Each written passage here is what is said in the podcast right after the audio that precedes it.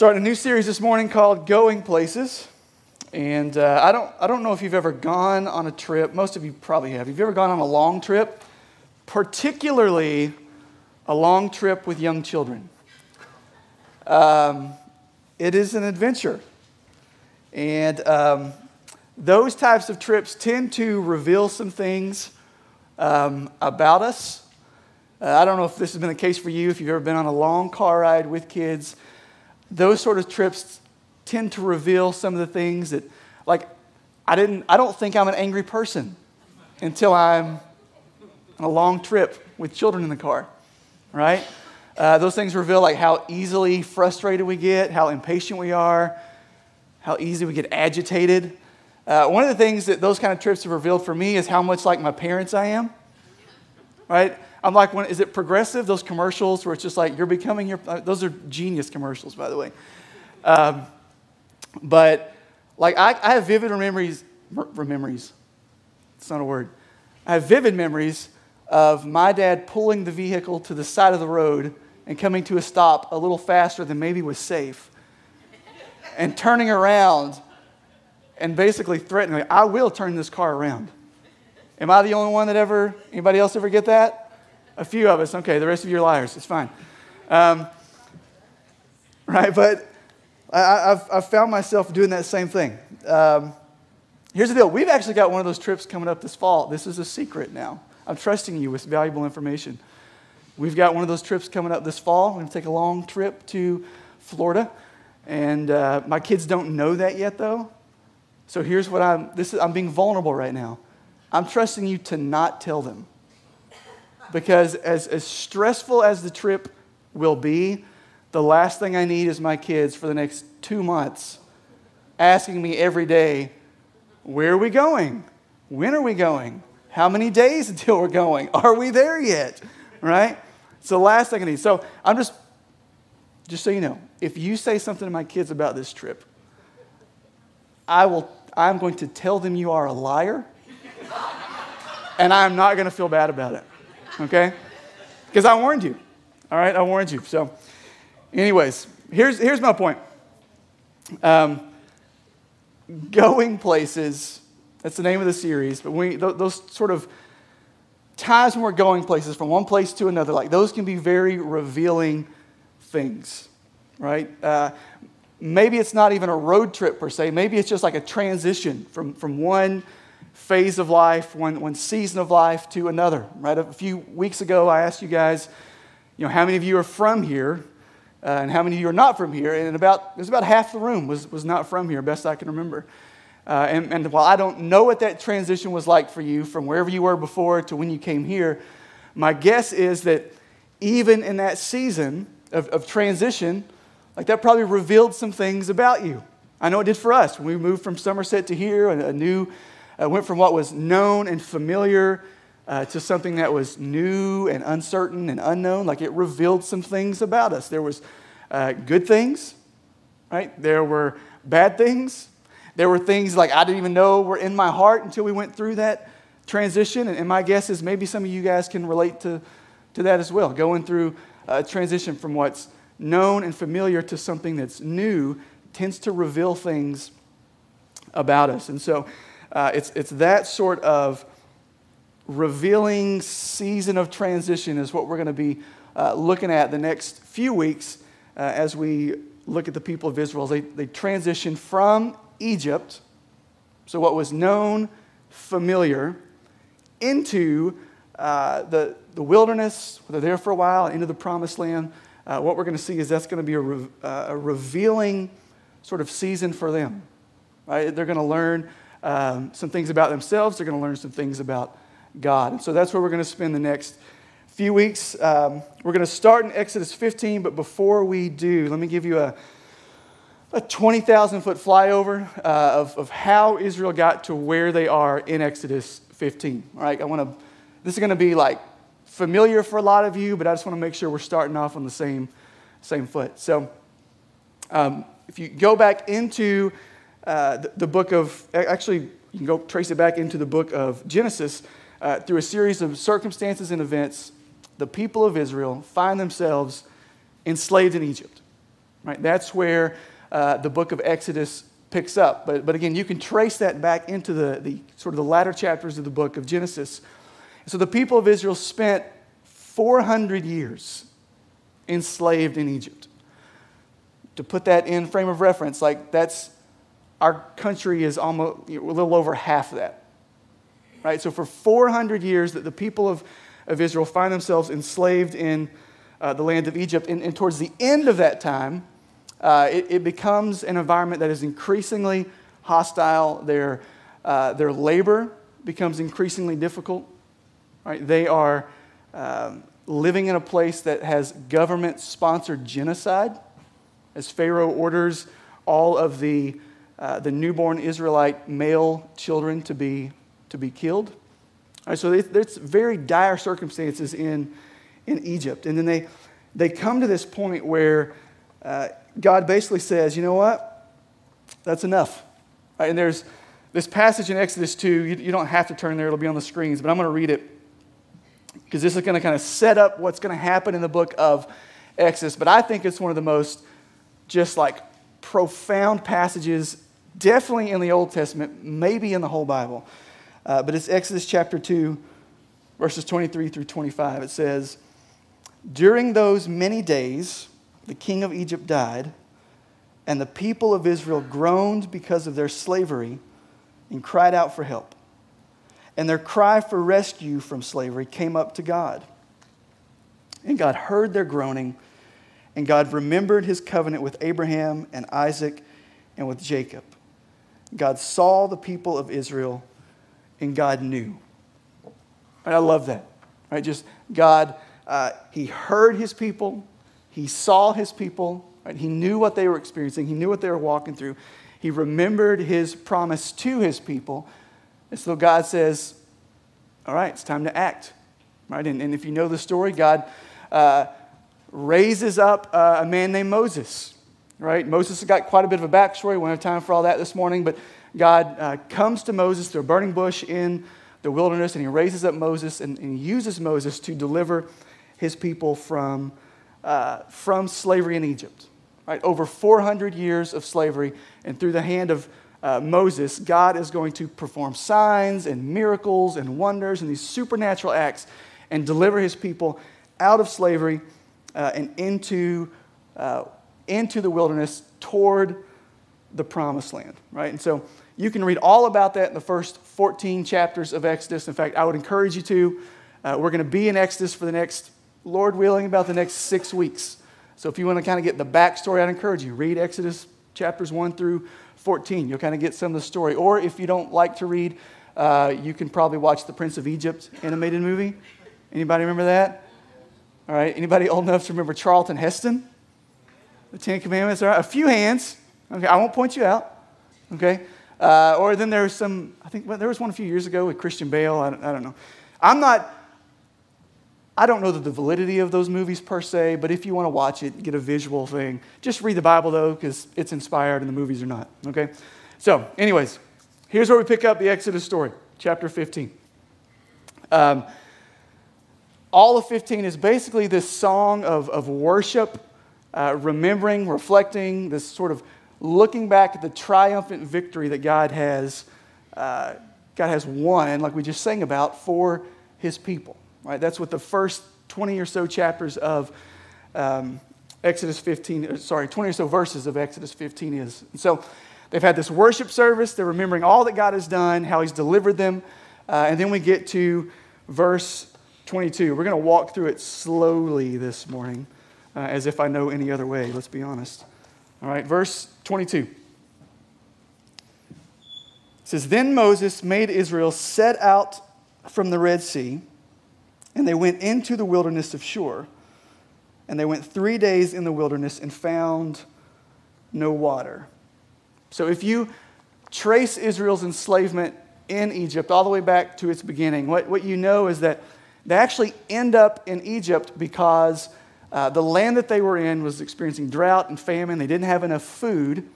Right? And that was sort of the catalyst that led them traveling to Egypt, where there was abundance of, of food and supplies for them to Uh, to sustain, sustain themselves, right? And so Uh, that's what led to eventually their enslavement in Israel, or in, sorry, in Egypt.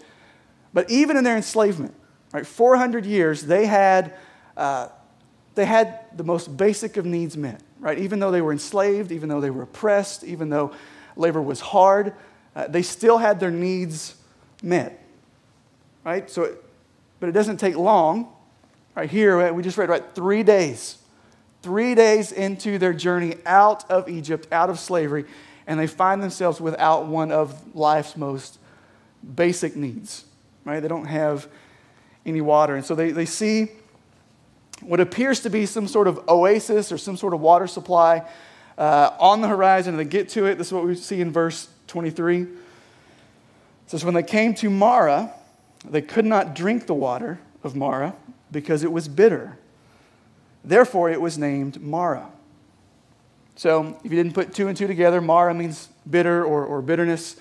Uh, so, the, the people of Israel, um, they come to this place, right? And it's called Marah because the water, what they find there is that this water is bitter. They can't drink it, right? It will not sustain them. Uh, but I'm willing to bet that at that point, the water's not the only thing that's bitter, right? I mean, think about what they think about where they've been, right? four hundred years enslaved, right, in Egypt. Right? They've they've just been delivered from not, not only slavery and oppression. They've been delivered uh, from this this place where their their infants were being murdered, like their their newborn male infants were, were literally being being killed. Right? And, and so you would think God delivering them from slavery in Egypt is going to deliver them something to something better than slavery, oppression, and genocide.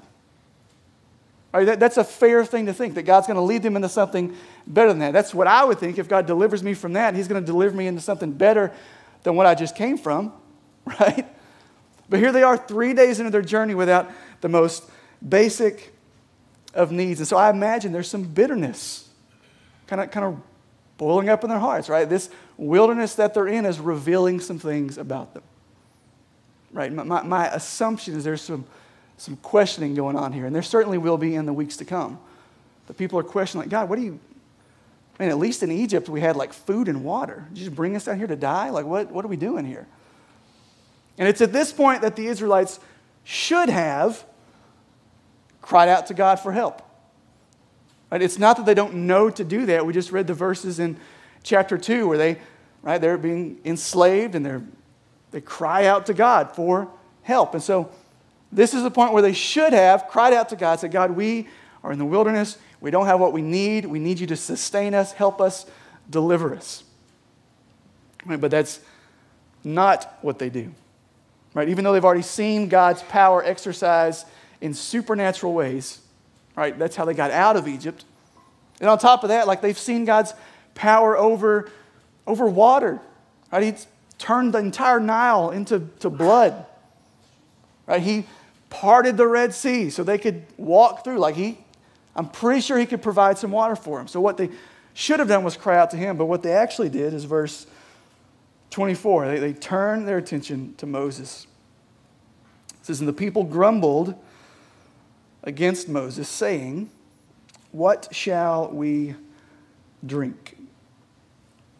So rather than crying out to God for deliverance and help, they, they bring their bitterness and their grumbling to Moses.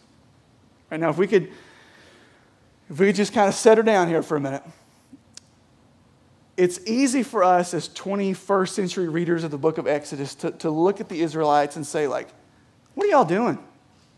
I mean, haven't just just look back a few chapters, right? You know how God delivered you, right? You know His signs and His wonders and the, all the different plagues and all the things that He did to get you out of Egypt. How could you so easily forget what He's done for you? And how could you so easily forget how He's provided, how He's sustained, how He's delivered? It's easiest for, for us to take that view and be like, Israel, you're you're, you're foolish. Just look, turn the pages, turn a few pages back and look what God has done. All right, but, but I'm willing to bet, because I know my own heart, I'm willing to bet that we are far more like Israel than we care to admit. Right? We're, we're far more like Israel, like generally speaking. Right? I, I don't know everyone in this room, but generally speaking, we are quick to forget how God has sustained us, how he has provided for us. We're quick, quick to forget his goodness, right? Quick to uh, forget his, his provision and sustenance, just in the, the, like the everyday things that we take for granted. Right, let's just run a little diagnostic test of sorts here. Uh, I want you to think back to a time where uh, maybe you had like a, a, a real need that you couldn't quite provide for yourself. Uh, maybe it was a, a time where you were, just a season where you were going through um, something that you really didn't have any sort of control of yourself. Like you could not just sort of manhandle your way through it. Like a season of struggle or loss or or suffering or... I don't want to get that captured in your mind. Maybe you don't have to look back because that's like where you are right now in life. All right, but I want you to, to think about that. And I want you to think about, like, in that season or in that moment, whenever it was, maybe it's now, what was the initial reaction of your heart in that moment, in that season? Right? Was it to look back at all that God has done, he's, he's, he's good, he, is, he provides, he sustains? Or was your, was your natural reaction in that moment, in that season, uh, was it a bend towards anger or frustration or anxiety or fear or bitterness? Right? I, I, don't, I don't know which one of those directions you lean towards. Again, I know my own heart, and I know I'm far more easy to, to bounce over here towards forgetfulness. Right? Far more easy to bounce over there. Like maybe, maybe that's not you, though. Maybe you're over here. Like maybe you are further on down the road than a lot of us, and like your, your initial reaction in those moments is to cry out to God for help. It is to look back to God and what he's done. And if that's you, hey, praise God. Keep getting it. Help the rest of us along the way. All right? But for most of us, man, I'm, I'm willing to bet that, that in those moments where we are, uh, where we have a need, where we have a struggle, where we have some issue that we can't really get through on our own, my, my guess is that we're far more like the Israelites, right? Prone to forget God's goodness, prone to forget his provision, prone to forget his faithfulness. And so if we go back to the text, what we... we see here is, is Moses doesn't know what to do with this people, which again, that's going to be a reoccurring theme in the weeks ahead. Weeks ahead, right? Moses looks at these people; they're grumbling, they're complaining. He's like, "I don't know what to do with them." That's how I feel as a parent most time, right? So Moses does what the Israelites should have done to begin with, right? He turns and he cries out to God. Look at verse twenty-five. It says, "And he," that being Moses, cried to the Lord, and the Lord showed him a log, and he threw it into the water, and the water became sweet. And there the Lord made for them a statute and a rule, and there he tested them. We'll come back to that in just a minute. But Moses cries out to God, right? And, and God does, once again, what he's been doing all throughout the book of Exodus, right? He works supernaturally, miraculously, performs a, a, a miracle, miracle takes, uh, takes a log, throws it into this water, and all of a sudden this bitter water becomes sweet. Right? Another miracle that provides, uh, that proves to the people of Israel that, that he sustains them. Right? He proves that the same God who delivered them out of slavery in Egypt, delivered them out of oppression, he's the God who will sustain them. Right? And then he lays before them a test. Right? Look at the second half of verse twenty-five into twenty-six. It says, "There the Lord made for them a statute and a rule, and there he tested them, saying, 'If you will diligently listen to the voice of the Lord your God, and do that which is right in his eyes, and give ear to his commandments, and keep all his statutes, I will put none of the diseases on you that I put on the Egyptians, for I am the Lord your healer. So here God lays the groundwork for what's really going to become a, a pattern in the weeks to come and the, in the chapters to come. And here it is. The wilderness that God is leading them into is going to be a place of testing.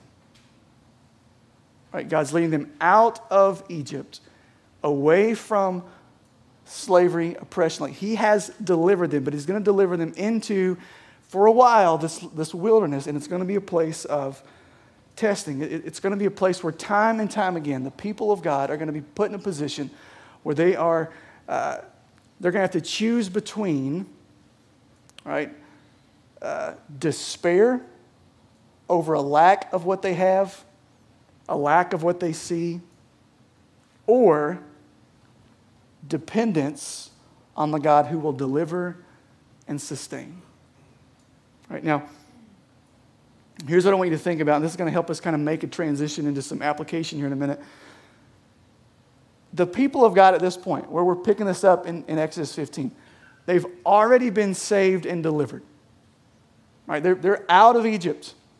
Right, the Egyptians were thrown into the sea. The sea came back in on them. Like they're, they're safe from the hand of Egypt. Okay, but... but they're not yet where God is leading them to. Right? If you know the story, it's a bit of a spoiler alert. Like God's leading them into the promised land. Right? And, and I, I have to think that the, the sovereign, omnipotent, omniscient God of the universe could have taken them out of Egypt straight into the promised land had he wanted to. But he doesn't do that. Right? He... he does not ulti- or does not immediately, he will ultimately, but he does not immediately deliver his people into greener pastures. Right? He leads them actually into a, a barren wilderness, right? A place where they're going to have to learn to trust and depend and cry out. Right? They're going to spend a, a lot of time in this wilderness wandering and waiting on God. And, and here's why. God's going to use the wilderness. Right? They're, they're already saved.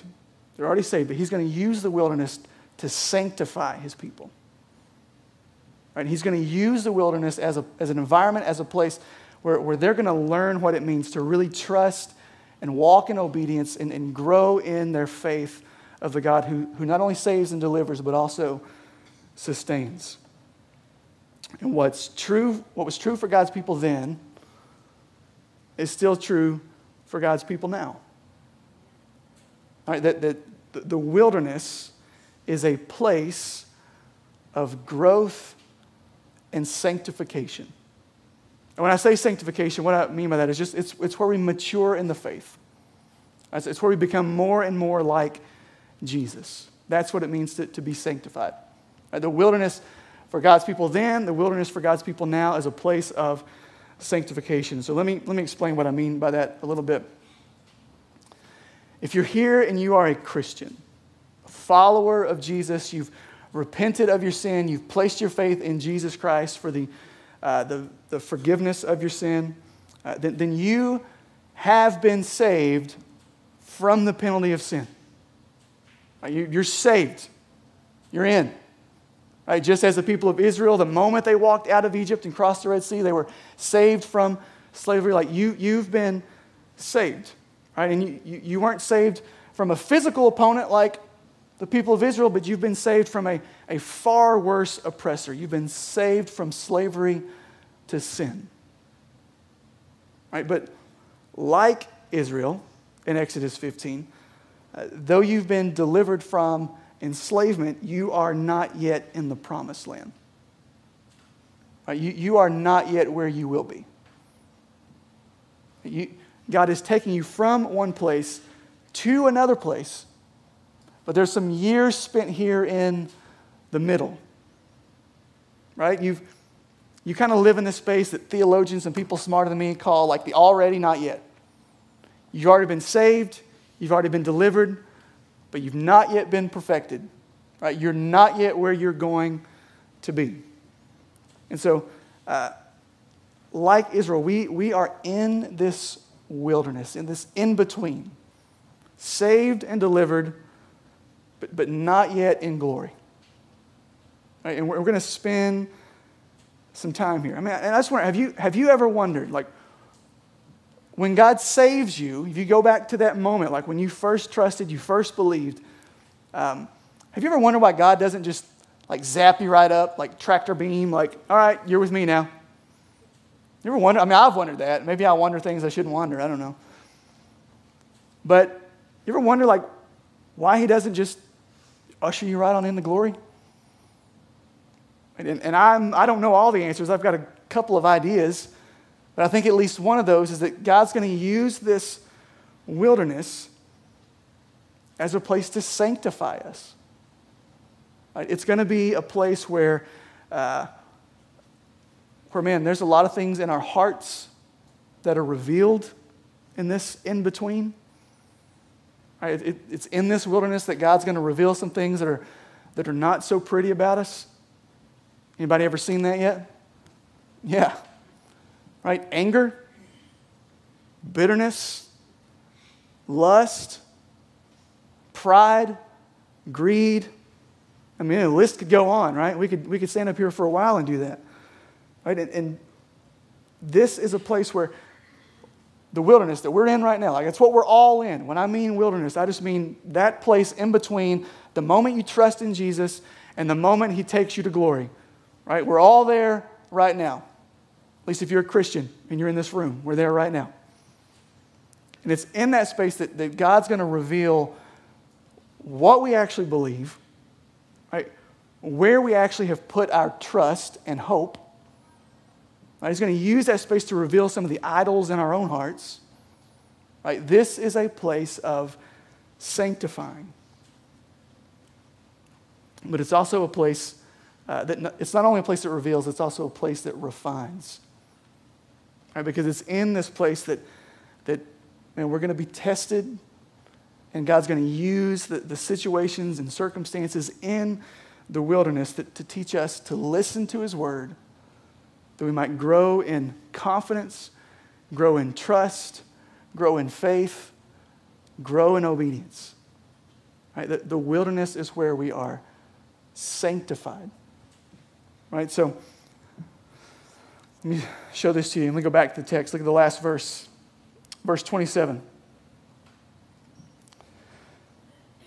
So God tests them, and then he says, uh, then this is what it says. Then they came, the Israelites came to Elim, where there were twelve springs of water and seventy palm trees, and they encamped there by the water.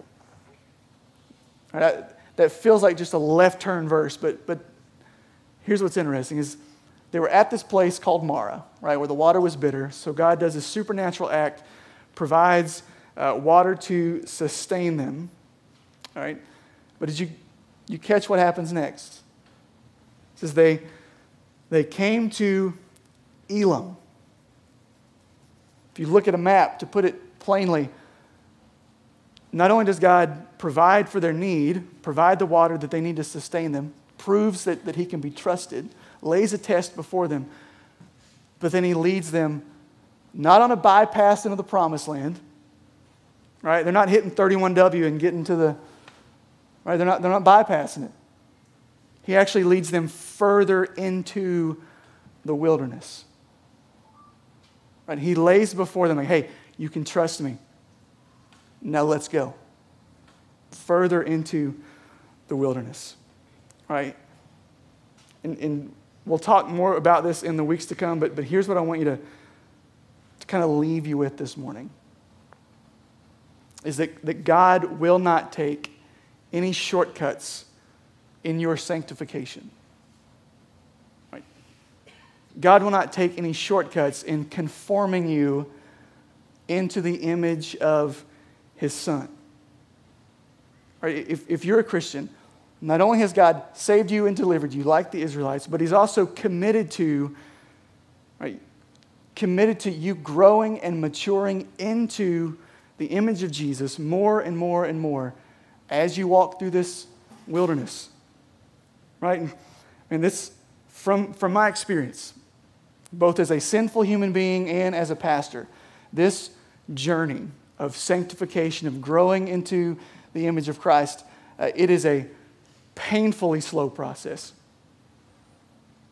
Anybody just want to testify like, yep, yeah, thank you. You've affirmed me in this moment. I feel, I feel like I'm a part of something here. Right, it is a painfully slow process where the Lord uh, reveals things that are ugly in us, things that are not consistent with what it means to be a follower of Jesus. Right, the Lord uses this wilderness to, to constantly reveal uh, where we're living out of an old identity instead of the new one that He gave us the moment we put our faith in Christ. Right, and, and it is a slow process of sanctification. Right, and, and God will not take a shortcut to get you there. Right? I mean, the, the Israelites, in that journey for them, from the moment they left, were delivered, saved, to the moment they got in the promised land, forty years of just wandering and waiting in the wilderness. All those forty years that God's going to use to uh, reveal things about them. He's going to use those forty years to teach them, to train them, to test them, right? to, to grow their trust in Him, to grow, uh, help them grow in faith and obedience to His word. All right, forty years. It's a long time. No offense if you're forty year older. And I'm in a few weeks, I'm going to hit that age thirty-five where I have to start like rounding up to forty. All right, so no offense if you're a forty-year-older, but right, here's what I know is the wilderness for us from the moment we place our faith in Jesus Christ to the moment that He takes us to glory. For most of us, I mean, this is generally speaking, most of us, that process is going to be longer than forty years. Right, we, we don't. I'm not going to reach perfection on this side of eternity. All right, that's what this, however long the Lord gives us here, He's using it to shape and mold and conform us more and more into the image of His Son, whether it's forty years, fifty years, sixty years, however long you've got. Like, know that that's what the Lord is doing. But here's, here's what I want you to, to see. However long the Lord gives you in the wilderness, right, however long that is, here's, here's what I know, is that the Lord is still good and He's still faithful, even in, maybe especially in, the wilderness. And He's still good here. Just as he, he took the people of Israel deeper into the wilderness, and you know what they found there? A lot of water. Deeper into the wilderness. Proves to them, like, hey, yeah, we're going deeper into the wilderness, but I'm still going to sustain you. I'm still going to provide for you. I'm still going to give you what you need. And so what I know for, for us, both experientially and because I just want to believe the promises of God, that it's in the wilderness, though, deeper into the wilderness, we're still going to find that God is faithful. So here's, right, sometimes, sometimes God's faithfulness looks like signs and wonders and miracles and supernatural work. All right, we've seen it in the Word. I, I think I've seen that in my own life. Sometimes that's what God's faithfulness looks like, and praise God, I want to see more of that. All right, but sometimes God's faithfulness uh, in the wilderness simply looks like sustaining you from one day to the next. Anybody ever had those seasons in life where you're just like, oh, I just got to make it to tomorrow? And, and God's faithful. That's what He does. He gets you to tomorrow. Right? Sometimes God's faithfulness looks like slowly and painfully revealing to you uh, the, the bitterness of your sin. Anger, pride, lust, greed. Right? All those things that, that He tends to reveal in our hearts. Right? Sometimes God's faithfulness looks like revealing those things to us in order that the grace and the mercy of Jesus might become all the more sweet to us. Because I'm telling you, man, it's not until you see the ugliness of your own heart until the, the goodness of Jesus becomes all the more real. Right? Sometimes God's faithfulness in the wilderness looks like leading you further and further and further into the wilderness, into a, a barren wasteland where there's nothing else, so that you might see that he is still enough, that, that, that he will sustain you. When it doesn't look like there's anything else that, that might sustain you in the wilderness, that's where you find that God's enough to sustain you. So whatever wandering and, and waiting the, the wilderness might bring you, here, here's the promise that we have. One thing for sure is that God is faithful to finish what he started. And to, to put it uh, the way that Paul does in the book of Philippians, right? He who began a good work in you will see it to completion. Right?